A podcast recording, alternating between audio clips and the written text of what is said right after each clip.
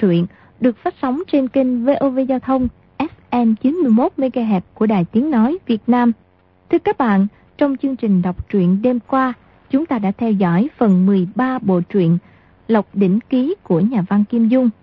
Được biết, Vi Tiểu Bảo mồm mép trơn như mỡ, tâm cơ tinh mẫn, trí trá, do hoàn cảnh mà làm tiểu thái giám.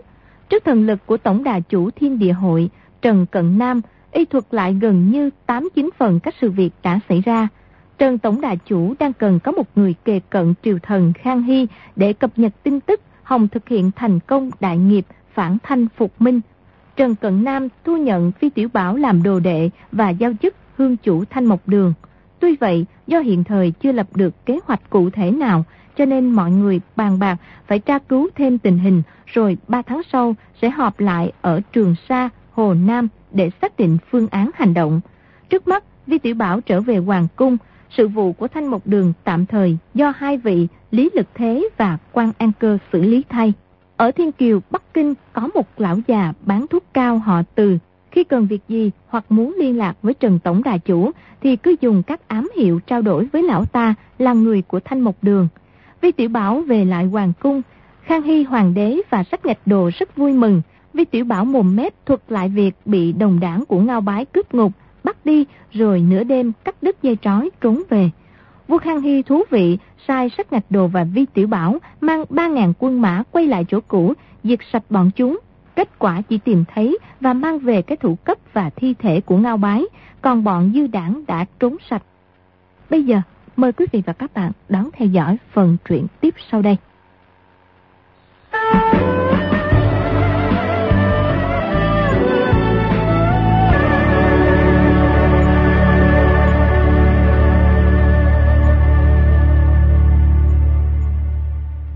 Qua ba hôm, Di Tiểu Bảo bẩm với Khang Hy phải ra ngoài điều tra dư đạn của Ngao Bái, rồi tới Cam Thủy tỉnh Hồ Đồng ở Đông Thành. Cách đầu ngõ khoảng 10 trường có một gánh cá côn đồn. Người bán côn đồn nhìn thấy Vi Tiểu Bảo liền nhấc cái xiên tre lên gõ vào cái ống tre đường tiền cách cách 3 tiếng. Dừng một lúc lại gõ 2 tiếng, kế lại gõ 3 tiếng. Cách đó vài trường có người gánh một gánh củ cải xanh bán. Người ấy gõ con dao gọt củ cải vào đòn gánh. Di Tiểu Bảo đoán đây là cách truyền tin của Thiên Địa Hội, liền đi theo một người bán kẹo bước vào ngõ. Tới trước một ngôi nhà có cổng lớn sơn đen, trước cửa có ba người ngồi xổm đang trát vôi lên tường. Nhìn thấy Di Tiểu Bảo thì gật gật đầu, gõ cái bay vào tường mấy tiếng, cánh cổng lập tức mở ra. Di Tiểu Bảo tiến vào viện, bước lên đại sảnh, thấy Trần Cận Nam đã ngồi ở đó, lập tức bước lên dập đầu. Trần Cận Nam vui mực nói, Người tới rất sớm, thật không gì tốt hơn. Ta vốn định nán lại vài hôm để truyền võ công cho ngươi, nhưng hôm nay qua được thư nói ở Phúc Kiến có việc quan trọng cần ta tới thu xếp. Lần này ta chỉ có thể ở lại một ngày. Sư phụ, người không rảnh dạy võ công cho tôi. Sắp tới tôi tập luyện không tốt thì đó là việc của người. Không thể trách tôi được. Nhưng trên mặt lại tỏ vẻ rất thất vọng. Trần Cận Nam lấy trong bọc ra một tập sách mỏng nói. Đây là cách thức tu tập nội công căn bản của bản môn. Ngươi hàng ngày cứ tập luyện theo. Rồi mở sách ra, trang nào cũng có vẽ hình người. Lúc ấy bèn truyền thụ cách thức và khẩu quyết tu tập nội công. Vì tiểu bảo nhất thời không thể lãnh hội toàn bộ, chỉ đành dùng tâm ghi nhớ. Trần Cần Nam mất hơn 2 giờ mới truyền thụ xong thiên nội công ấy. Nói, công phu của bản môn lấy việc chính tâm thành ý làm đầu. Ngươi là kẻ lòng hưu dạ dượng, không hợp với công phu của bản môn. Lúc bắt đầu luyện thì khó khăn gấp bội, phải đặc biệt dùng tâm mới được. Nè, ngươi nhớ cho kỹ, nếu luyện bà thấy trong lòng phiền muộn, đầu dán mắt hoa, thì không được luyện tiếp. Phải đợi lúc bình tĩnh trở lại, gạt bỏ tạp niệm, bắt đầu luyện lại từ đầu. Nếu không thì sẽ có mối nguy lớn đó. Di Tiểu Bảo chân dạ, đưa hai tay nhận tập sách cất vào bọc. Trần Cật Nam lại hỏi cặn kẽ tình hình Hải Đại Phú và Võ Công. Di Tiểu Bảo vừa kể, vừa biểu diễn lại xong. Trần cật Nam trầm ngâm nói. Những công phu ấy ngươi cũng đã biết là giả. Nếu gặp địch nhân thật thì nửa điểm cũng không thể dùng. Ta chỉ kỳ quái là tại sao võ công của Thái Hậu Thác Đác dạy cho Hoàng đế Thác Đác cũng là giả. Cái con quỷ già không phải là mẹ ruột của tiểu hoàng đế. Giả lại, giả lại con quỷ già không phải là người tốt. Nghĩ thầm chuyện con quỷ già hại chết mẹ ruột của tiểu hoàng đế quan hệ rất lớn. Không thể nói với sư phụ. Hú ngộ chuyện này không hề liên quan gì tới sư phụ. Trần Cần Nam gật gật đầu. Cái đó lại hỏi tới con người và việc làm của Hải Đại Phú. Chỉ cảm thấy hành động của lão thái giám già này đầy vẻ, nguy dị, bí ẩn. Vì tiểu bảo nói một lúc đột nhiên hòa một tiếng bật khóc. Trần Cần Nam ôm tồn hỏi. Tiểu bảo, chuyện gì vậy? Vì tiểu bảo sụp sịch kể lại chuyện Hải Đại Phú bỏ thuốc độc vào canh. Sau cục khóc nói. Sư phụ, chất độc này của con không có giải được. Sau khi con chết, các huynh đệ trong thanh một đường không thể dùng cách cũ được nữa rồi. Cách cũ gì? Ngao bái hại chết Doãn Hương Chủ, con giết Ngao bái. Các huynh đệ bèn bảo con làm hương chủ thanh một đường. Lão rùa đen họ hải, hại chết Di Hương Chủ. Con quỷ già giết chết lão rùa đen. Nhưng các huynh đệ lại không thể mời con quỷ già làm hương chủ thanh một đường. Trần Cận Nam hô hô cười rộ, bắt mạch cho Di Tiểu Bảo thật kỹ. Lại hỏi rõ tình hình bụng dưới của y đau ra sao. Đưa tay ấn xoa các huyệt đạo quanh bụng dưới y. Trầm ngâm một lúc rồi nói. Thôi, không cần sợ. Thuốc độc của Hải Đại Phú hoặc giả trên đời quả thật không có thuốc giải. Nhưng ta có thể dùng nội công ép chất độc ra ngoài. Dạ dạ, đã tạ sư phụ. Trần Cực Nam dắt y vào phòng ngủ. Bảo y nằm lên giường. Tay trái đè lên quyệt đảng trung trên bụng dưới y. Tay phải đè lên quyệt đại truy trên xương sống y. Qua một lúc Chi Tiểu Bảo chỉ cảm thấy hai luồng nhiệt khí từ từ chạy xuống dưới. Toàn thân vô cùng khoan khoái. Mơ mơ hồ hồ thiếp đi. Đang ngủ đột nhiên thấy bụng dưới vô cùng đau đớn. Ôi cha một tiếng, tỉnh dậy kêu lên. Sư phụ, sư phụ, con, con, con, con muốn đi nhà xí. Trần Cần Nam đưa y tới cửa nhà xí. Vì tiểu bảo vừa cởi quần, thì phân lỏng đã giọt ra. Chỉ thấy tanh hôi không sao chịu được. Cái đó miệng cũng nôn ọc ọc. Vì tiểu bảo trở vào phòng ngủ, hai chân nhũng ra, cơ hồ không đứng nổi. Trần Cận Nam cười khẽ nói. Được rồi, chất độc ngươi trúng 10 phần đã khử được 8-9 phần. Còn lại không có gì đáng sợ. Ở đây ta có 12 viên linh đan giải độc. Ngươi chia ra uống trong 12 ngày. Có thể tiêu trừ toàn bộ cho chất độc còn lại. Rồi lấy trong bọc ra một cái bình nhỏ đưa cho Di Tiểu Bảo. Di Tiểu Bảo đón lấy vô cùng cảm kích nói. Sư phụ, ngươi còn dược hoàng này không? Người đưa cả cho con. Nếu sư phụ bị trúng độc thì sao? Người ta muốn hạ độc ta cũng không phải dễ đâu.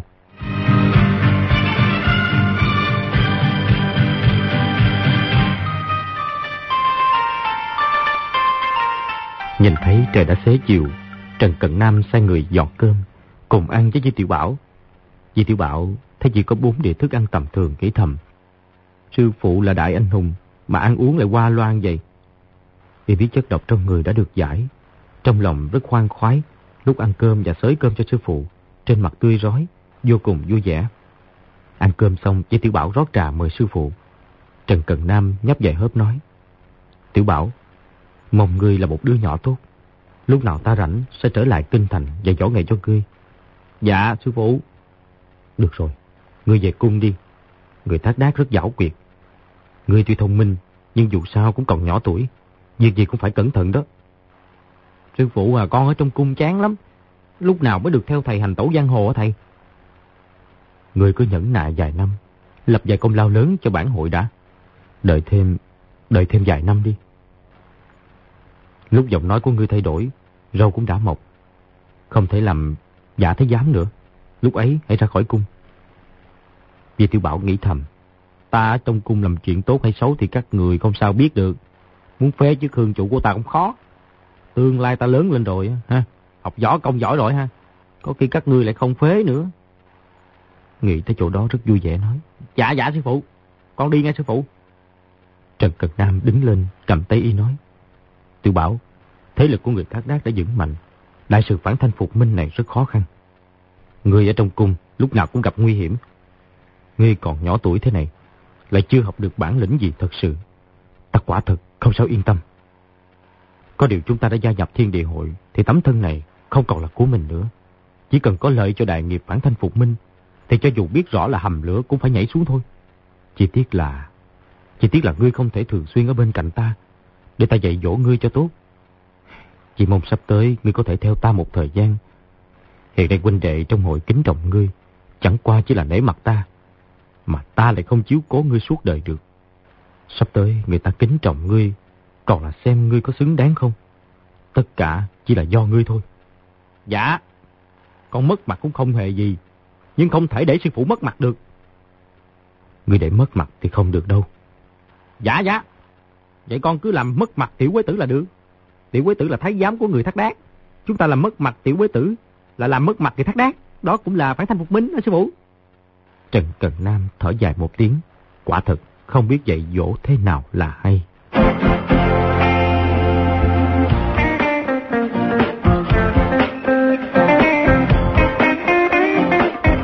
Di Tiểu Bảo về tới cung vào phòng mình. Lật đi lật lại nhìn kỹ 10 tờ ngân phiếu, tổng cộng 46 vạn, 6.500 lượng bạc, mà sách gạch đồ đưa cho, trong lòng rất vui vẻ. vốn là sách gạch đồ để lấy lòng y, vốn đã ưng thuận đưa 45 vạn lượng. Nhưng về sau bán tài sản của Ngao Bái được hơn con số dự tính, lại đưa thêm hơn một vạn lượng. Y nhìn hồi lâu, cất ngân phiếu đi, lấy tập sách võ công của Trần Cần Nam ra, chiếu theo bí quyết được truyền, ngồi xếp bằng bắt đầu luyện tập. Lúc y kiểm ngân phiếu, nhìn thấy tên ngân hiệu, dấu ấn son trên phiếu thì tinh thần sảng khoái, nhưng vừa lật tới đồ phổ võ công thì mất hết hứng thú. Huống hồ, các chú giải trong sách 100 chữ thì không biết một chữ. Luyện chưa được nửa giờ thì cảm thấy đầu óc mệt mỏi, mi mắt nặng trĩu, bèn lăn ra giường thiếp đi. Hôm sau, sau khi tỉnh dậy, đứng hầu hoàng đế trong thư phòng xong, trở về phòng ở, lại luyện công tiếp. Qua không bao lâu lại cảm thấy buồn ngủ. Nguyên là phần công phu nhập môn của Trần Cận Nam rất không dễ, nếu không có kỳ lực thật lớn thì khó qua được cửa quan đầu tiên. Vì tiểu bảo thông minh cơ cảnh, nhưng lại thiếu mất một phần nghị lực. Lần đầu ngồi luyện công lại cảm thấy vô cùng gian nan, lại mơ muốn ngủ. Khi tỉnh lại thì đã đến nửa đêm nghĩ thầm. Sư phụ bảo mình luyện công, nhưng công phu của người chẳng có gì thú vị. Nhưng mà nếu mình lười biến công luyện, lần sau gặp sư phụ, người cha hỏi ra, công phu của mình không tiến bộ chút nào, nhất định lão nhân gia sẽ không vui. Biết đâu lại còn phế luôn chức hương chủ thành một đường của mình không chừng. Bèn ngồi dậy cầm quyển sách kia xem. Theo phép ngồi luyện công, qua không bao lâu hai mắt lại thấy nặng trĩu, kìm không được buồn ngủ nghĩ thầm. Họ đã quyết định chủ ý, muốn qua cầu hút gián. Cái cầu mình á, là đá xanh cũng được, là gỗ mục cũng được. Thế nào họ cũng chặt bỏ. Mình luyện công hay không cũng không can hệ gì. Đã tìm ra được cớ để khỏi luyện công phu, trong lòng thư thái, ngã giật xuống khò khò thiếp đi. Y đã không phải luyện công nữa, từ đó trở đi sống rất tiêu dao tự tại. Uống xong 12 viên thuốc, bụng dưới đã không còn đau. Ban ngày chỉ tới thượng thư phòng hầu khang hy vài giờ, lúc rảnh rỗi thì đổ xúc sắc đánh bạc với bọn anh em họ ôn. Lúc ấy trong người y có một tài sản lớn mấy mươi vạn lượng ngân phiếu, gieo xúc sắc vốn đã không cần dở trọ gian lận. Nhưng bọn dây con trước mặt không lừa vài lần thì trong lòng có sự chán ngán không nói ra được. Anh em họ ôn bình uy lão ngô, nợ tiền đánh bạc của y tự nhiên ngày một nhiều. May là Di Tiểu Bảo không đòi nợ cờ bạc, mà Hải Đại Phú vốn đã không còn trên đời. Bọn anh em họ ôm tuy đài nợ dài ngày càng cao, nhưng cũng không hề lo lắng. Lúc ấy công việc ở thượng diện giám đã có thái giám thủ hạ thu xếp. Mỗi khi gặp ngày mùng 2, ngày 16 hàng tháng, thái giám quản sự lại đưa tới phòng Di Tiểu Bảo 400 lượng bạc. Lúc ấy sách ngạch đồ đã chia đưa biếu giúp y mấy dạng lượng bạc cho các phi tần và thái giám thì về có quyền thế trong cung. Di Tiểu Bảo đã nói lời nói trước, Khang Hy lại đang mười phần sùng ái y. Trong vài tháng ấy, mọi người trong cung đồn đại cho nhau, ai gặp y cũng đều tươi cười niềm nở. Thu qua đông tới, khí trời ngày một lạnh. Hôm ấy Di Tiểu Bảo từ thượng thư phòng về, đột nhiên nhớ ra. Sư phụ có dặn, nếu có việc gì thì tới Thiên Kiều tìm từ lão đầu bán thuốc cao. Tuy không có chuyện gì, cũng cứ tới đối đáp với Yên Phen. Cái gì mà đất nổi gọt cao, một dải non khe ngàn thuở đẹp, cửa chầu bể lớn, ba sông hợp nước dạng năm trôi. Cái cũng thú vị. Ờ, là thuốc cao này của ngươi phải là ba lượng vàng, ba lượng bạc. Đặt qua, đặt qua, năm lượng vàng, năm lượng bạc có bán không? Y ra cửa cung, dòng mấy dòng trên phố lớn. Thấy trong một quán trà có tiên sinh kể chuyện, bèn bước vào gọi một chén trà ngồi uống. Tiên sinh kể chuyện, đang kể anh liệt truyện nói tới đoạn Chu Nguyên Chương đại chiến với Trần Hữu Lượng trên hồ Phiên Dương. Chu Điên ôm Chu Nguyên Chương qua thuyền khác thế nào, chiếc thuyền của Trần Hữu Lượng nhất tề bắn pháo bắn nát thuyền của Chu Nguyên Chương thế nào. Những tình tiết này với Tiểu Bảo đã nghe thuộc lòng. Vì tiên sinh kể chuyện kia thêm thắt cũng không hay lắm, nhưng nghi giường ngồi xuống thì ngồi luôn nửa giờ. Trời đông vào Tây, đến lúc tối mịt, hôm ấy cũng chưa tới Thiên Kiều.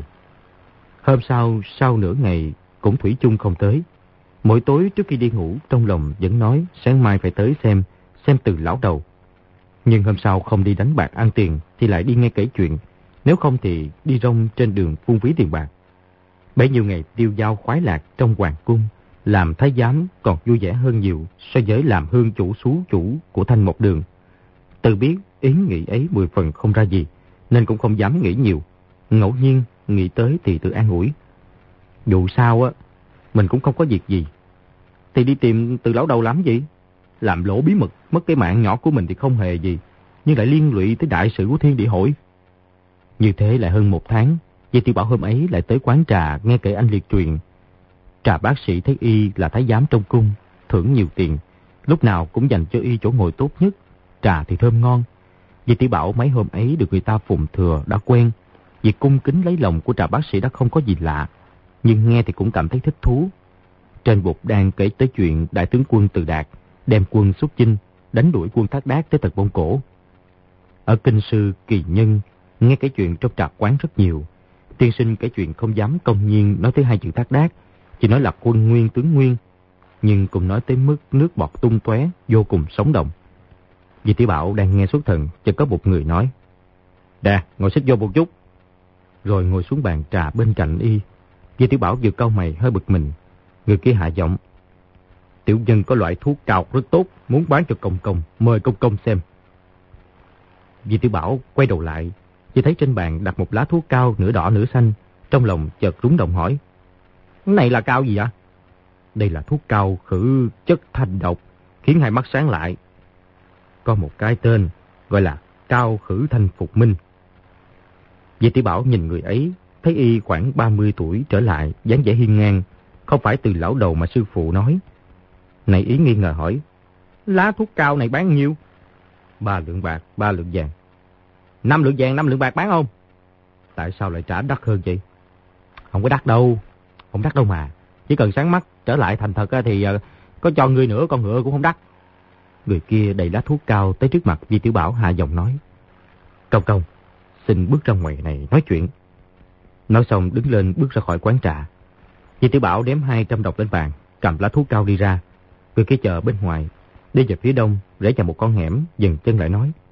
Đất nổi gọt cao, một dải non khen ngàn thuở đẹp. Cửa chậu biển lớn, ba sông hợp nước dạng năm trôi. Rồi không chờ người kia hỏi mà hỏi trước. Các hạ đường nào cạnh Hồng Quá Đinh? Quỳnh đệ ở thành một đường. Trên đường thắp mấy nén hương? Bà nén. Chức vụ của ngươi còn thua ta hai bậc. Người kia xoa tay không lưng hạ dòng nói. Ca ca có phải là Nhi Hương chủ thắp nằm nén hương ở thanh mộc đường không? Đúng rồi, đúng rồi. Ngươi tuổi tác lớn hơn ta nhiều mà gọi ta là ca ca. Nếu quả thật muốn gọi cho ta dễ nghe, sao không gọi là gia gia thúc thúc gì đi? Huynh đệ họ cao tên ngạn siêu, là thuộc hạ trong thanh mộc đường, ngưỡng mộ danh tiếng của hương chủ đã lâu, hôm nay được gặp quả thật vô cùng may mắn. Cao đại ca, nói vậy làm gì? Mọi người là người nhà cả, cần gì phải khách sáo? Bản đường có một vị từ đại ca, trước này bán thuốc cao ở Thiên Kiều. Hôm nay bị người ta đánh trọng thương nên vội vàng tới báo với vị hương chủ. Mấy hôm nay ta bận việc trong cung, chưa tới gặp y được. Ủa mà sao bị thương vậy? Ai đánh y, y bị thương? Chỗ này không tiện bẩm rõ, mời với hương chủ theo ta. Di Tiểu Bảo gật gật đầu. Cao Ngạn Siêu rảo chân đi trước, Di Tiểu Bảo đi theo xa xa phía sau.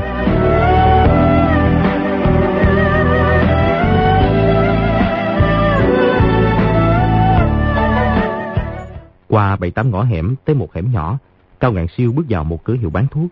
Di Tiểu Bảo nhìn thấy biển hiệu có năm chữ, tự nhiên không biết chữ nào, nhưng cũng không cần nhìn kỹ, đoán là một cửa hiệu bán thuốc bắc, liền bước vào theo. Trên quầy có một viên trưởng quỷ to béo đang ngồi. Cao Ngạn Siêu bước tới ghé vào tay y nói mấy câu. Viên trưởng quỷ to béo kia gật đầu liên tiếp nói dạ dạ, rồi đứng lên, gật đầu nhìn Di Tiểu Bảo nói. Khách quan muốn mua thuốc tốt xin mời vào trong. Rồi đưa Di Tiểu Bảo và Cao Ngạn Siêu vào phòng trong. Xoay tay đóng cửa lại, khom lưng nhấc một tấm dáng dưới mặt đất lên để lộ ra một cửa hầm có bậc đá thông xuống dưới. Di Tiểu Bảo nhìn thấy dưới địa đạo tối ôm, trong lòng kinh nghi bất định. Hai cái người này có đúng là huynh đệ trong thi địa hội không trời? Chỉ e có chỗ không tin được. Nếu bên dưới là phòng mổ thịt Di Tiểu Bảo thì ha, không phải là hỏng chuyện sao? Nhưng Cao Ngạn Siêu đứng sát sau lưng. Thế đã không sao rút lui, chỉ đành cúi đầu theo viên trưởng quỷ kia bước xuống địa đạo. May là địa đạo rất ngắn, chỉ đi khoảng 10 bước. Viên trưởng quỷ kia lại đẩy một cánh cửa. Bên trong hắt ra ánh đèn. Di Tiểu Bảo bước vào, thấy là một gian phòng nhỏ, mỗi bề rộng hơn 10 thước. Trong phòng có 5 người ngồi, một người nằm trên giường. Đến khi thêm ba người nữa cơ hồ đã không còn chỗ để xoay người. May là di trưởng quỷ to béo kia lập tức lui ra. Cao ngài Siêu nói. Các chị huynh đệ, dây hương chủ giá lâm. Năm người trong phòng đồng thanh reo lên, đứng dậy không người làm lễ. Địa thất quá nhỏ, mọi người túm tụm vào một chỗ. Vì tiểu Bảo ôm quyền đáp lễ. Thấy trong bọn họ có một đạo nhân. Người này đã gặp qua, đạo hiệu là Quyền Trinh. Nhớ y từng nói đùa bảo quan an cơ ly, hôn với thập túc chân kim vợ y. Một người khác họ Phàn cũng đã gặp qua. Vì Tiểu Bảo gặp người quen lập tức yên tâm. Cao Ngạn Siêu chỉ người nằm trên giường nói. Từ đại ca bị trọng thương, không thể đứng lên làm lễ. Thôi, nói vậy làm gì? Thôi thôi thôi. Rồi bước tới gần, chỉ thấy người trên giường mặt đầy vết nhăn, không còn chút huyết sắc nào. Hai mắt nhắm nghiền, hơi thở yếu ớt, bộ râu bạc lớn đớm vết máu, bèn hỏi. À, không biết ai đánh từ đại ca bị thương? Là là bọn chó săn của thác đác phải không? Không phải, là người của một dương phủ ở dân Nam. Cái gì? Một dương phủ ở dân Nam à? Họ họ cùng đường với chúng mình mà, đúng không? Khai bẩm với hương chủ, hôm nay từ đại ca chi trì được về tới hồi xuân đường dược điếm này. Giọng nói đứt đoạn kể lại, thì người hạ thủ đánh y là hai thanh niên trong một dương phủ đều họ Bạch. Họ Bạch hả? Có phải là hậu nhân của bốn đại gia tướng trong một dương phủ không? Có quá nữa là như vậy. Đại khái là anh em Bạch Hàng Tùng, Bạch Hàng Phong, gọi là Bạch Thị Sông Mộc gì đó. Hai cây gỗ mục thì có đáng gì? Nghe từ đại ca nói, họ vì tranh chấp chuyện giúp đường giúp quế, càng cãi càng găng. Cuối cùng đồng thủ, từ đại ca hai quyền khó địch bốn tay đã bị trọng thương. Hai người đánh một, không phải là anh hùng hảo hán, cái gì mà đường với quế, chẳng lẽ chẳng lẽ... Nghĩ thầm, chuyện giúp quế hay là giúp đỡ tiểu quế tử mình, nhưng cảm thấy không giống lắm nên im bạc không nói nữa. Cao Ngàn Siêu nói, một dương phủ là thủ hạ của Quế Dương, Thiên điều hội chúng ta là thủ hạ của thiên tử được Dương năm trước. Từ đại ca tranh cãi về danh phận với họ, đến nỗi ngôn ngữ bất hòa. Cái gì mà mà thủ hạ Quế Dương, thủ hạ Đường Đường Dương? Đường Dương? Quế Dương không phải là chân mệnh thiên tử. Đường Dương chúng ta mới đúng là chân mệnh thiên tử. Quyền Trinh Đạo Nhân biết rõ với Tiểu Bảo hiểu biết có hạn, bèn nói chen vào. Di hiệu chủ, năm xưa Lý Sấm đánh chiếm Bắc Kinh, bức tử hoàng đế Sùng Trinh, Ngô Tầm Quế dắt quân thanh dọc cơ quan, chiếm cứ giang sơn gấm dốc của chúng ta. Trung thần nghĩa sĩ các nơi nhau nhau tôn lập con cháu của Thái Tổ Hoàng đế làm vua. Đầu tiên là Phúc Dương, là thiên tử ở Nam Kinh. Về sau Phúc Dương bị người tác đát hại chết. Đường Dương của chúng ta làm thiên tử ở Phúc Kiến. Đó là do quốc tính gia họ trịnh Tôn lập. Tự nhiên là chân mệnh thiên tử. Nào ngờ có một nhóm người khác ở Quảng Tây dân Nam tôn Quế Dương làm thiên tử. Lại có một nhóm ở Chiết Giang tôn Lỗ Dương làm thiên tử. Đó đều là thiên tử giả. Trời không có mắt hại trời. Dân không có hai vua. Đã có đường dương làm thiên tử. Thì Quế Dương Lỗ Dương không thể làm thiên tử nữa rồi. Phải lắm. Lời Di Hương Chủ nói rất đúng. Di Hương Chủ. Nhưng những người ở Quảng Tây Chiết Giang kia tham đồ phú quý. Đua nhau nói người họ tôn lập mới đúng ra là chân mệnh thiên tử. Mọi người tranh giành rất kịch liệt. À, về sau được Dương Lỗ Dương Quế Dương đều lần lượt bị hại. Trong bấy nhiêu năm này, hầu kiệt giang hồ không quên nhà Minh, chia nhau tìm kiếm tôn lập hậu nhân của ba Dương làm chủ để tiến hành đại nghiệp phản thanh phục minh. Thủ hạ của Quế Dương tôn lập con cháu Quế Dương, thủ hạ Lỗ Dương tôn tôn lập con cháu Lỗ Dương. Đó là Quế phái là Lỗ phái. Họ lại gọi thiên địa hội chúng ta là Đường phái. Đường Quế Lỗ ba phái đều phản thanh phục minh. Có điều chỉ có thiên địa hội của chúng ta mới là chính thống. Quế phái, Lỗ phái là xoán ngôi. Ừ, ta hiểu rồi. Người Mộc Dương Phủ thuộc lỗ phái phải không? Đúng vậy. Người ba phái tranh giành với nhau mười mấy năm nay không thôi. Vì tiểu bảo nhớ lại ngày trước gặp nhân vật trong một Dương Phủ trên đường Tô Bắc. Rất ngạo mạn vô lễ. Người ấy cũng họ bạch. Không biết có phải là một trong hai cây gỗ mục kia không? Lúc ấy thấy bao thập bá cập y là sợ rung lên. Đã cảm thấy không chịu được. Bèn nói. Đường Dương đã là chân mệnh thiên tử thì họ không nên tranh giành nữa. Ta nghe nói một công gia rất là tốt, nhưng chỉ e sau khi lão nhân gia người về trời, thủ hạ của y có chỗ bậy bạ. Mọi người trong địa thất đồng thanh nói, lời di hương chủ không sai chút nào. Quyền trên đạo nhân nói. Hảo hán giang hồ, nể mặt một thiên ba một công gia, tận trung tử tiết. Nên gặp người trong Mộc Dương Phủ đều nhường nhịn ba phần. Cứ thế trong Mộc Dương Phủ cả con chó con mèo cũng ngông cuồng tử đại. Vì từ đại ca này của chúng ta không ai tốt bằng. Trước đây y từng hầu hạ thiên tử đường dương, đúng là lòng trung rực rực. Lúc nào nhắc tới thiên đế cũng rơi nước mắt. Nhất định người trong Mộc Dương Phủ ăn nói không lý lẽ. Trong lời nói khinh thị tiên đế. Nếu không đời nào từ lão ca lại động thủ với người trong Mộc Dương Phủ. Từ đại ca tỉnh dậy trước giờ ngọ, muốn các huynh đệ rửa hận cho y. Trong khu vực trực lệ, hiện giờ bản hội chỉ có di hương chủ là hương chủ. Theo quy củ của bản hội, gặp phải chuyện lớn loại này thì phải bẩm rõ cho di hương chủ mà làm. Nếu đối phó với bọn cho thác đác, thì cũng thôi. Giết chết bọn thác đác và chó săn của chúng cố nhiên rất tốt. Bọn anh em tuấn nạn vì bán hối cũng là bốn phận phải làm. Nhưng một dương phủ rất có tiếng trên giang hồ. Nói ra thì cũng là người mình. Gây chuyện với họ biết đâu sẽ đại đông can qua, hậu quả thế nào thật rất khó đoán. Di Tiểu Bảo ờ một tiếng. Cao Ngàn Siêu lại nói, từ đại ca đối y chỉ chờ Di Hương Chủ tới, đã chờ suốt mấy tháng. Có lúc thấy vì Hương Chủ mua sắm hàng hóa trên phố, có lúc thấy người nghe kể chuyện trong quán trà. Té ra y đã sớm nhìn thấy mình rồi ha. Từ đại ca nói tổng đại chủ đã dặn, nếu Di Hương Chủ có việc thì sẽ tự tìm tới y. Vì thế từ đại ca tuy nhìn thấy Di Hương Chủ nhưng không dám ra mặt nhịch nhận. Di Tiểu Bảo gật gật đầu, nhìn lão già nằm trên giường một cái nghĩ thầm. Té ra con hồ ly già này đã ngắm ngầm theo dõi mình. Mình mua bán ăn uống trên đường tiêu pha phung phí, y đã sớm nhìn thấy cả rồi. Sau này y gặp sư phụ mình nhất định gây chuyện thị phi. Tốt nhất là cứ để con hồ ly già này bị thương không khỏi. Ai tai cho rồi. Quyệt Trinh đạo nhân nói, bọn ta đã bàn bạc một lượt, vì bất đắc dĩ chỉ còn cách mời Di Hương Chủ tới chủ trì đại cuộc. Di Tiểu Bảo nghĩ thầm, mình là một thằng nhỏ, làm sao chủ trì đại cuộc được, trời. Nhưng thấy mọi người đối với mình mười phần cung kính, trong lòng cũng không kịp được đắc ý. Lúc kỳ mới gia nhập thiên địa hội, ngoài sư phụ ra, chính vị hương chủ kia đều lớn tuổi hơn mình. Lúc này, trong những người ở đây, thì địa vị của mình là cao nhất, lập tức cảm thấy lân lân vui sướng. Một hán tử khỏe mạnh trung niên giận dữ nói, Chúng ta gặp người trong một dương phủ thì nhường nhịn ba phần, đó là kính trọng một công gia trung nghĩa, tuấn nạn gì chúa. Chứ nói thì làm nên sự nghiệp kinh thiên động địa, thì quốc tính gia của chúng ta so với một công gia còn gấp 10 lần.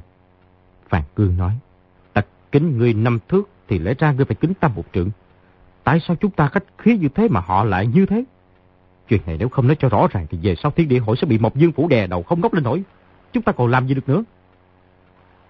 Mọi người kể một câu, người một tiếng đều vô cùng tức giận. Quyền Trinh đạo nhân nói, chuyện này xử lý thế nào? Mọi người đều nghe theo chỉ thị của Di Hương Chủ.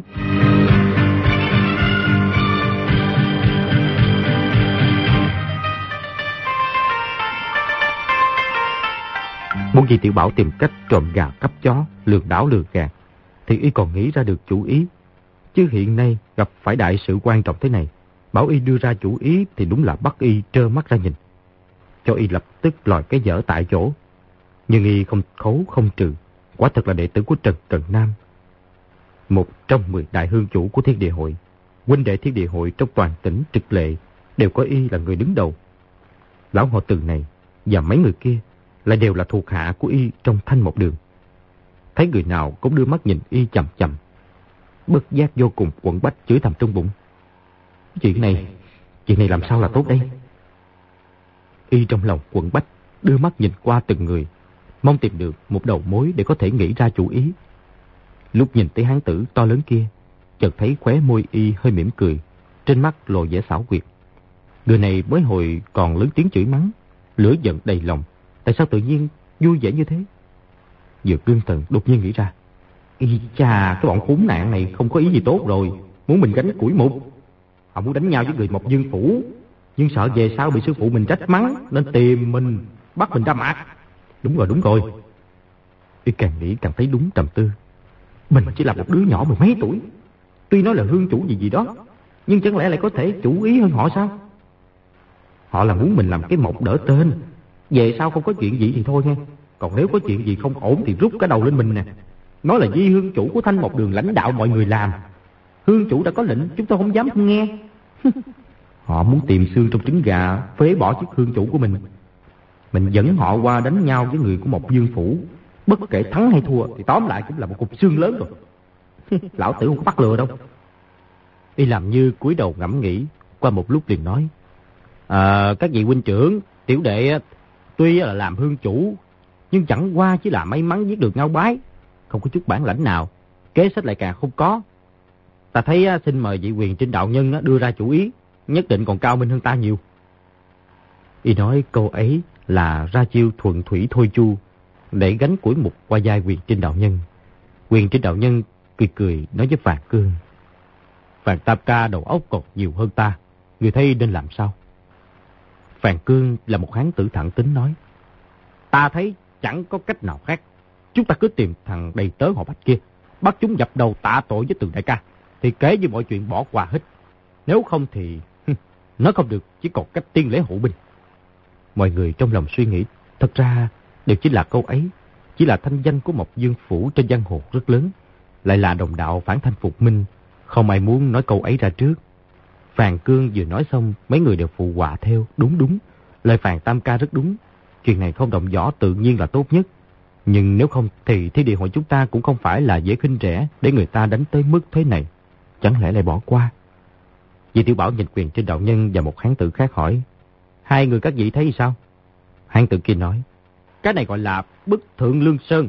Không còn cách nào khác. Chúng ta quả thật phải giết tình với họ thôi. Quyền trên đạo nhân lại mỉm cười gật đầu. Không nói là được hay không. Vì tiểu bảo nghĩ thầm.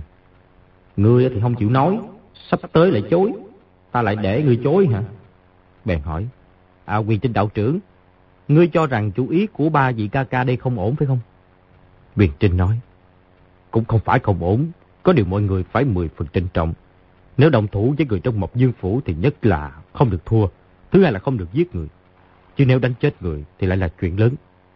Nói là nói vậy. Nhưng nếu từ đại ca bị thương không khỏi thì làm thế nào? Quyền Trinh lại gật gật đầu. Di Tiểu Bảo nói. Xin mọi người bàn cách đi. Các vị ca ca hiểu biết nhiều. Số muối đã ăn so ra còn nhiều hơn số cơm ta ăn nữa. Số cầu đã đi còn dài hơn, số đường ta đã đi nữa. Nghĩ ra chủ ý nhất định sẽ tốt hơn ta nhiều, ha. Vì hiệu chủ khá lắm. Đạo trưởng khá lắm. Mọi người bàn bạc một lúc. Vẫn là theo cách của Phàn Cương. Mời Di Tiểu Bảo xuất lĩnh mọi người. Đi tìm người trong một dương phủ hỏi tội. Mọi người đều ngầm mang binh khí. Nhưng phải hết sức nhường nhịn. Phải giữ vững lý lẽ. Tốt nhất là để người bên một dương phủ động thủ đánh người trước rồi mới đánh trả. Quyền Trinh nói. Chúng ta không ngại gì với mấy vị võ sư nổi tiếng ở Bắc Kinh cùng đi. Nhờ họ làm chứng, để sau này khỏi đồn ra. Nói là thiên địa hội chúng ta tới cửa khinh người. Vậy sao thị phi không rõ ràng, chỉ sợ tổng đại chủ bắt tội. Hay, nói hay lắm. Phải mời người có bản lĩnh, càng đông càng tốt nghe. Trong quán cơm trên đường Tô Bắc, họ bạch trong một dương phủ từng chiếc đũa phóng ra, đánh cho thủ hạ cô Tam Quế, từng người từng người ngã lăn. Tình hình lúc ấy vẫn như đang hiện ra trước mắt y. Họ mã muốn lại một phen còi đồng qua sông, tên lửa bắn voi, thì cho dù không bày ra được một đại tượng thận trọng trong thành Bắc Kinh, mà chỉ bày một lão thử trận, di hương chủ của thanh một đường cũng đã không nuốt nổi, vốn định thoái thác không đi, nhưng có chỗ không nói ra được. Nghe quyền trinh đạo nhân nói phải hẹn với mấy vị võ sư nổi danh ở Bắc Kinh cùng đi là chính hợp ý y. Quyền trinh cười khẽ một tiếng nói, chúng ta chỉ mời những người có danh vọng chứ không phải mời họ xuất thủ trợ quyền. Võ công cao cường hay không là chuyện phụ. Cao ngạn siêu nói, Tiếng tầm gian dội thì gió công có quá nữa là cao cường rồi. Y là nói đỡ cho Di Tiểu Bảo. Quyền Trinh gật gật đầu. Phạn Cương nói. Chúng ta mời những vị võ sư nào bây giờ? Lúc ấy mọi người bàn chuyện bởi ai cục đi. Người được mời nhất định phải có danh vọng to lớn trong võ lâm. Hoàn toàn không có đi lại với quan phủ mà ít nhiều có giao tình với thiên địa hội. Bàn bạc xong đang định chia nhau đi mời người. Từ lão đầu chợt rên lên nói. Không, không, không cần mời người ngoài. Từ đại ca, người nói không nên mời người ngoài à? Vì ông chủ, y, y làm việc trong cúng. Chuyện này không thể tiết lộ ra ngoài. Là chuyện lớn có quan hệ tới thinh mạng đó. Mọi người vừa nghe đều cảm thấy có lý. Vì tiểu bảo là thái giám trong cung. Tự nhiên là dân lệnh tổng đại chủ. ác có vu đồ trọng đại bí mật. Một khi để người ngoài biết được thì có đảm bảo không tiết lộ phong thanh. Phạm Cương nói. Chị hược chủ cũng không cần phải đích thân xuất mã. Chúng ta đi tìm hai gã họ bạch kia để lý luận. Kết quả thế nào sẽ bấm lại với Di Hương Chủ là được. Vì Tiểu Bảo vốn rất sợ một dân phủ, nhưng thấy mời một toán lớn nhân vật nổi tiếng trong võ lâm cùng đi. Như vậy chính là có chỗ dựa vững như Thái Sơn. Chỉ có thắng không có thua. Đây cũng là như dùng xúc sắc đổ chì mà đánh bạc với bọn dê được. Làm sao đứng ngoài sòng được, liền nói. Nè, nếu ta không đi á, thì chơi không có vui. Tên họ thân phận của ta các ngươi đừng nói với người ngoài là được. Nếu vị hược chủ cải trang thì không ai biết đi làm việc trong cung. Vì tiểu bảo không đợi y nói xong, lập tức vỗ tay khen hay. Chú ý ấy, chính hợp với sở thích. Tích cửa gây sự giống mười phần thú vị. Cải trang đi gây sự lại càng thêm cái hay vào cái hay. Mọi người vốn cũng đã đều cảm thấy nếu không có gì hương chủ xuất lãnh, thì từng người phải gánh trách nhiệm rất lớn. Thấy y nhiệt tâm như thế, nhất định đòi đi. Dĩ nhiên không ai dị nghĩ gì nữa. Từ lão đầu nói, mọi người, mọi người đều phải trả ngàn, ngàn giảng lực cẩn thận. Vì hương chủ cải trang thế nào? Mọi người nhìn vào Di Tiểu Bảo nghe y quyết định. Di Tiểu Bảo nghĩ thầm, mình cải trang thành công tử nhà giàu hay là tiểu khiếu quá nhỉ? Y ở trong kỷ diện thấy cách chơi là các dương tôn công tử ăn mặc qua lệ. Trước này vốn rất hâm mộ nhưng chưa từng có cơ hội. Thoáng trầm ngâm rồi rút trong bọc ra ba tấm ngân phiếu 500 lượng bạc nói. Đây là 1.500 lượng bạc. Phiền vị đại ca nào đi mua giúp ta một bộ quần áo. Mọi người đều thoáng giật mình. Mấy người đồng thanh nói. Cần gì phải dùng nhiều tiền như vậy? Ta có tiền, quần áo càng sang trọng càng tốt. Mua thêm chút ít châu ngọc. Ai cũng không biết ta là tiểu tiểu thái giám trong cung. Vì hương chủ đã đúng lắm. Cao Quỳnh đệ, việc cứ đi mua quần áo cho dì hương chủ. Dì tiểu bảo lại lấy ra ngân phiếu một ngàn lượng bạc nói. Có tiêu thêm chút ít cũng không hề gì, ha? Mọi người thấy đứa nhỏ này trong người rất nhiều ngân phiếu đều ngấm ngầm khen lạ. Nói thế nào cũng không ngờ trong phòng y có hơn 40 vạn lượng bạc. Theo tính nết Di Tiểu Bảo thì trong người có 2-3 lượng bạc cũng phải tiêu hết với thoải mái. Nhưng hơn 40 vạn lượng làm sao mà tiêu cho hết. Để mua một ít quần áo sang trọng mà mặc. Ra giải ta đây quả thật khó có cơ hội. Trong lòng vô cùng vui vẻ. Thấy mọi người trợn mắt há miệng lại đưa tay vào bọc. Lúc y rút ra trong tay có một tấm ngân phiếu 3.500 lượng, đưa cho quyền trinh đạo dân nói. Huynh đệ hôm nay là lần đầu ra mắt các vị đại ca, không có gì để biếu kính. ha. Chỗ bạc này là lấy được trong cung của người thác đác. Đây đều là bất nghĩa, bất nghĩa chi nhân. À, xin mọi người giúp ta tiêu bớt, tiêu bớt. ha. Quy củ của thiên địa hội nghiêm minh, không được lấy tiền bừa bãi. Bọn phàn cương cao ngạn siêu đều đã sớm nghèo khổ từ lâu. Thấy vì hương chủ lấy ra rất nhiều ngân phiếu, lại nói rõ là lấy từ tiền bạc bất nghĩa của người thác đác. Y đã làm đương sai trong hoàng cung nhà thanh. Cậu ấy tự nhiên không phải là giả. Mọi người đều không kìm được reo họ ầm lên. Nguyệt Trinh nói, chúng ta phải chia giao mời người. Hôm nay thì không kịp. Di hương chủ, sáng mai mọi người đều ở đây kính cẩn chờ đã giá. Không biết giờ nào thì người tới được. Buổi sáng ta phải làm việc. Ừ, buổi chiều đi, ha, buổi chiều là được. Tốt lắm, sau giờ ngọ ngày mai chúng ta hội họp ở đây sau đó cùng tới tính nợ với cả hội bạch kia.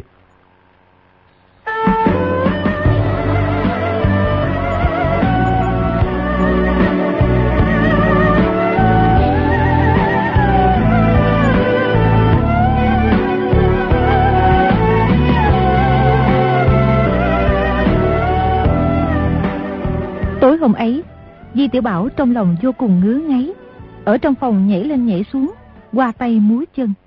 Hôm sau từ thượng thư phòng ra, dội vàng tới cửa hiệu châu báo mua một cái nhẫn phỉ thúy lớn. Lại bảo sư phó trong cửa hiệu đính lên mũ một viên ngọc trắng, bốn viên minh châu, tiêu một lúc hơn bốn ngàn lượng bạc. Cửa hiệu châu báo thế vị quý khách này là thái giám trong cung, nên hoàn toàn không ngạc nhiên. Đã lấy được nhiều châu báo trong cung, thì có tiêu pha gấp 10 lần cũng là chuyện thường. Di tiểu bảo tới hồ xuân đường, dược điếm, mọi người đã chờ sẵn dưới địa thất, nói đã mời được bốn vị giáo sư nổi tiếng ở Bắc Kinh cùng đi làm chứng, đưa mỗi người 200 lượng bạc để tạ ơn. Di Tiểu Bảo nghĩ thầm. Được tiền của người thì giải quả cho người. Bốn vị võ sư kia không giúp mình không được. Chỉ là 200 lượng bạc tạ lễ thì quá ít. Tốt nhất là đưa 500 lượng. Bốn vị võ sư thì quá ít. Tốt nhất là mời 16 vị. Cao ngàn siêu lấy quần áo dậy mũ ra cho Di Tiểu Bảo thay cái nào cũng mười phần sang trọng. Chiếc áo trường bào bên ngoài lót bằng da chồn lửa, ở cổ áo và nẹp áo đính da sáng bóng. Cao ngạn siêu nói. Bộ áo da này là sai họ suốt đêm sửa lại cho nhỏ, trả thêm mất ba lượng sáu đồng cân tiền công. Thôi không có đắt đâu, không đắt đâu.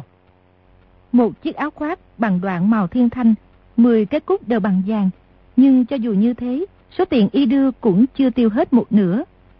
Chi Tiểu Bảo ở trong cung đã gần một năm, chỗ ở, cái ăn, vật dùng sang trọng, đã biết thêm rất nhiều. Nửa năm nay là làm thủ lãnh thượng thiện giám. Hơn 100 thái giám do y sai phái, đã sớm quen làm thủ lãnh. Lúc ấy, y phục toàn thân đều thay đổi, tuy cũng mang ít nhiều tục khí của kẻ mới giàu phất lên, nhưng cũng vô cùng hợp thời. Rất có khí phái, khác hẳn bọn hào kiệt thảo mãn như Phàn Cương, Cao Ngàn Siêu. Mọi người đã sắp sẵn một chiếc kiệu, chờ sẵn ở cửa, mời Di Tiểu Bảo lên kiệu. Đề phòng sau khi y cải trang đi lại trong thành, lại gặp thái giám trong cung hay quan lại trong triều. Cả bọn tới tiêu cục Vũ Thắng ở Đông Thành, gặp bốn vị võ sư.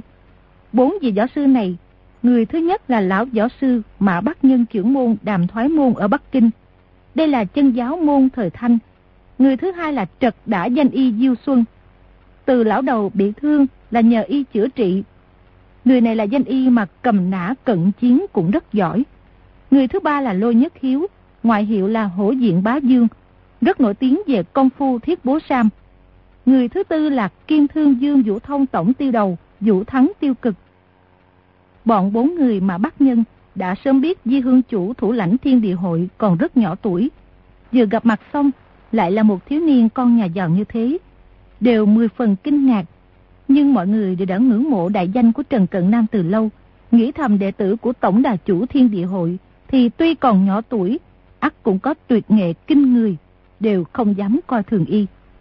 Mọi người uống trà trong tiêu cục xong, cùng tới chỗ trọ của hai người họ Bạch ở Dương Liễu Hồ Đồng. Di Tiểu Bảo và Mã Bắc Nhân, Du Xuân ba người ngồi kiệu, Lôi Nhất Hiếu và Dương Vũ Thông cưỡi ngựa, số còn lại đi bộ. Bọn quyền trinh đạo nhân, Hoàng Cương đều là nhân vật đã thành danh. Dương Vũ Thông muốn nhường ngựa cho họ, nhưng quyền trinh sợ người ta để ý, kiên quyết từ chối. Ba người tới ngoài cánh cổng lớn sơn đen sơn đỏ của một tòa nhà. Cao ngạn siêu đang định gõ cửa, chợt nghe bên trong văng vẳng có tiếng khóc. Mọi người thoáng sửng sốt, chỉ thấy ngoài cổng treo hai ngọn đèn lồng màu trắng, chính là trong nhà đang có tang. Cao ngạn siêu lắc nhẹ cái chồng cửa. Qua một lúc, cổng lớn mở toan, một lão quản gia bước ra. Cao ngạn siêu đưa năm tấm danh thiếp đã chuẩn bị sẵn, nói. Các bà cửu ở Vũ Thắng Tiêu Cục đàm thoái môn, thiên địa hội tới bái phỏng Bạch Đại Hiệp, Bạch Nhị Hiệp.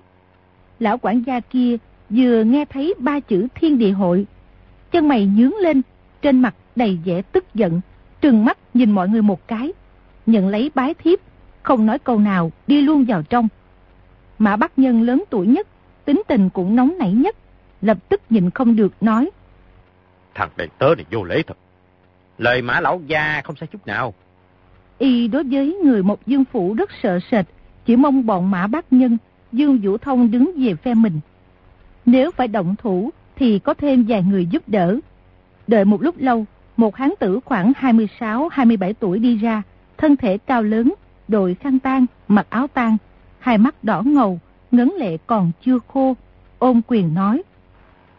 Diệt chủ, Mã Lão Gia, Dương Tổng Tiêu Đầu, các vị đại giáp quan lâm, có lỗi không ra đón từ xa, tại hạ Bạch Hàng Phong xin chào. Mọi người ôm quyền đáp lễ. Bạch Hàng Phong mời mọi người vào sảnh.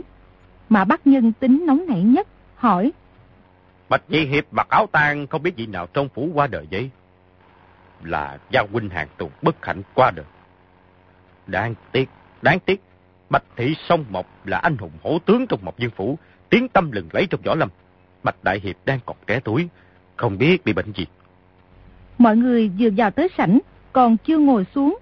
Bạch Hàng Tùng nghe câu ấy, đột nhiên quay phát người lại, hai mắt lóe lửa, dằn giọng nói. Bà lão già, tại hạ kính trọng ngươi là tiền bối võ lâm, nên lấy lễ để đón tiếp. Ngươi đã biết rõ, mà còn cố ý hỏi là muốn chăm chọc ta phải không? Y đột nhiên nổi giận, Di Tiểu Bảo vô cùng bất ngờ, bất giác không kìm được quảng sợ, lùi lại một bước. Mà bác nhân vuốt bộ râu bạc nói. Thật kỳ quặc, lão phu không biết nên mới hỏi vậy. Tại sao lại nói là biết rõ mà còn cố ý hỏi? Bạch Nhị Hiệp, huynh trưởng bị chết, cho dù trong lòng đau sao cũng không thể trút dẫn đến đầu lão già ta được. Mời ngồi. Ngồi thì ngồi, chẳng lẽ ta sợ à? Vị hương chủ, mời cứ ngồi trên. À, thôi thôi thôi, xin mời à, Mã Lão Giang ngồi trên đi. Bạch Hàng Phong xem bái thiếp, biết trong khách tới có Di Tiểu Bảo hương chủ thanh mộc đường, nhưng hoàn toàn không ngờ thiếu niên này lại chính là Di hương chủ. Trong lòng vừa ngạc nhiên vừa tức giận, dương tay một cái, chụp cổ tay trái của Di Tiểu Bảo quát. Ngươi là Di hương chủ của thiên địa hội à? Phát chụp ấy kinh lực rất mạnh. Di Tiểu Bảo đào thấu xương, a một tiếng la lớn, lập tức nước mắt ròng ròng. Quyền Trinh đạo nhân nói. Tới cửa là khách, Bạch Nhị Hiệp khinh người quá đó. Rồi dương ngón tay điểm vào sườn Bạch Hàng Phong. Bạch Hàng Phong tay trái gạt ra, buông cổ tay Di Tiểu Bảo, lui lại một bước nói. Đắc tội.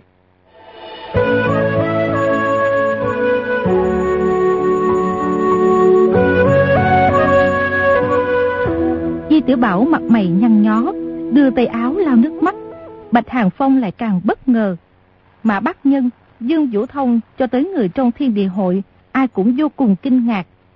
Nhìn thấy phát trạo ấy của Bạch Hàng Phong, tuy thủ pháp lợi hại, nhưng cũng không phải không thể đỡ gạt, tránh né.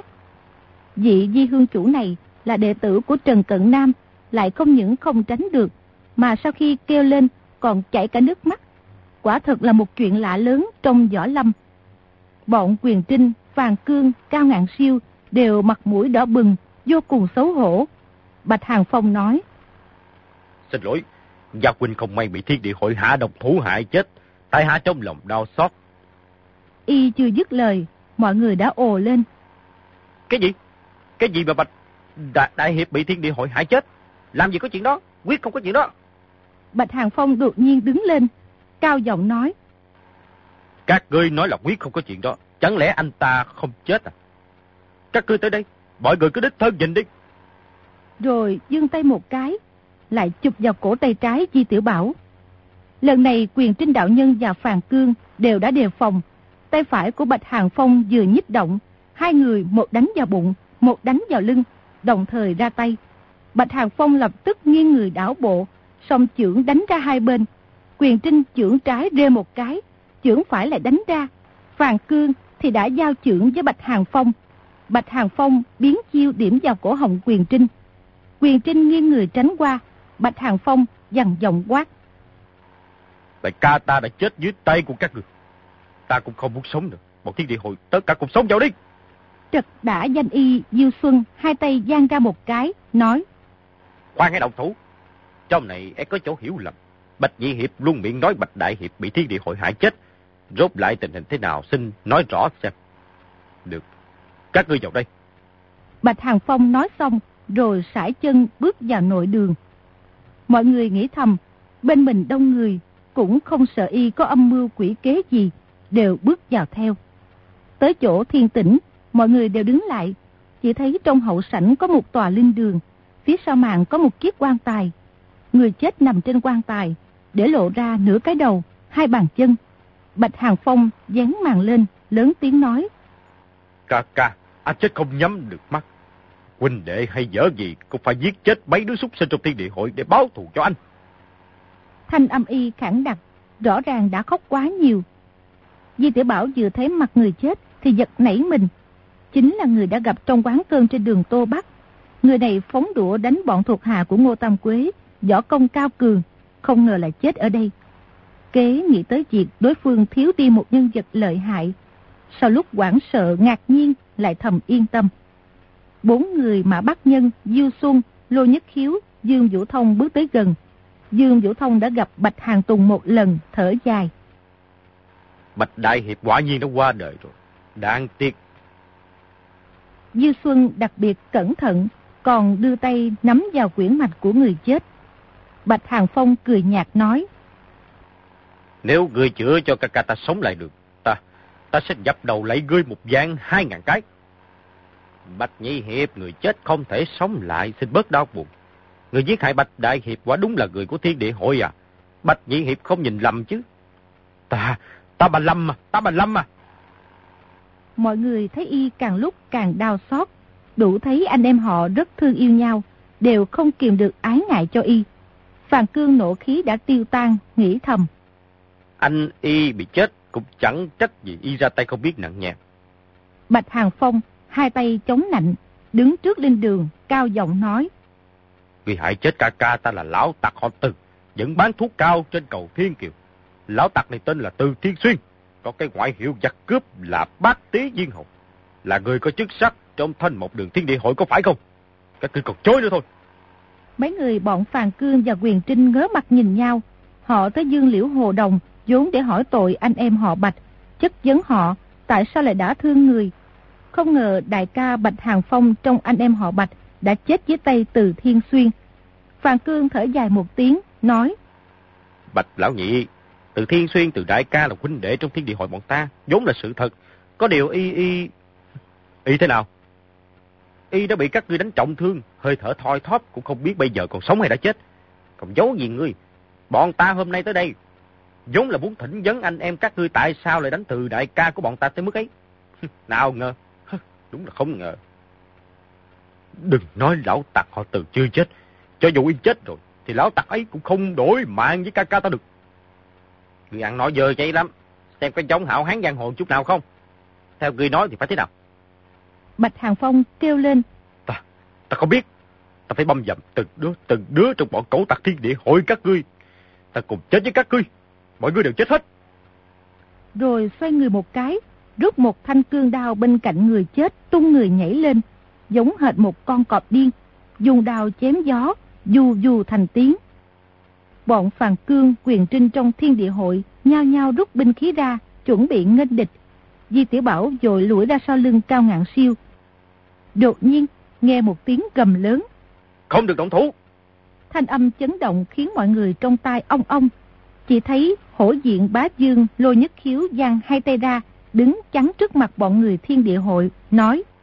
Bạch Nhị Hiệp, người muốn giết người thì cứ giết ta đi. Người này tính tình rất tốt, tên cũng rất hợp. Quát mấy tiếng vừa rồi, quả thực gian rền như sấm sét. Bạch Hàng Phong đau lòng nhìn anh mình qua đời, thần trí đã hơi không bình thường. Bị y quát một tiếng như thế, đầu óc hơi tỉnh táo lại, nói. Ta giết người làm gì? Anh ta lại không phải do ngươi giết. Vậy thì các bạn hữu thiên địa hội ở đây cũng không có ai giết anh ngươi. Mà nói lại hội chúng thiên địa hội trong thiên hạ, ít ra cũng có 23 dạng người. Ngươi giết hết được không? Giết được một đứa hay một đứa. Giết được hai đứa hay hai đứa. Đột nhiên, ngoài cổng có một tràng tiếng gió ngựa dồn dập vọng vào. Dường như có hơn 10 kỵ mã đang phóng mau tới. Diều Xuân nói. Chỉ e là quan binh mọi người cất binh khí đi. Bọn Phàn Cương, Quyền Trinh thấy Lôi Nhất Thiếu đứng chắn trước mặt. Bạch Hàng Phong không dễ xông qua, dùng đao chém người, bèn cất binh khí đi. Bạch Hàng Phong lớn tiếng nói. Cho dù thiên dương lão tử tới đây, ta cũng không sợ. Các bạn thân mến, chúng ta vừa theo dõi phần 14 bộ truyện Lộc Đỉnh Ký của nhà văn Kim Dung. Mời quý vị và các bạn đón theo dõi phần tiếp theo của bộ truyện này cũng được phát sóng đêm mai trên kênh VOV Giao thông FM 91MHz của Đài Tiếng Nói Việt Nam. Bây giờ thì nhóm thực hiện chương trình xin phép nói lời chào tạm biệt và hẹn gặp lại.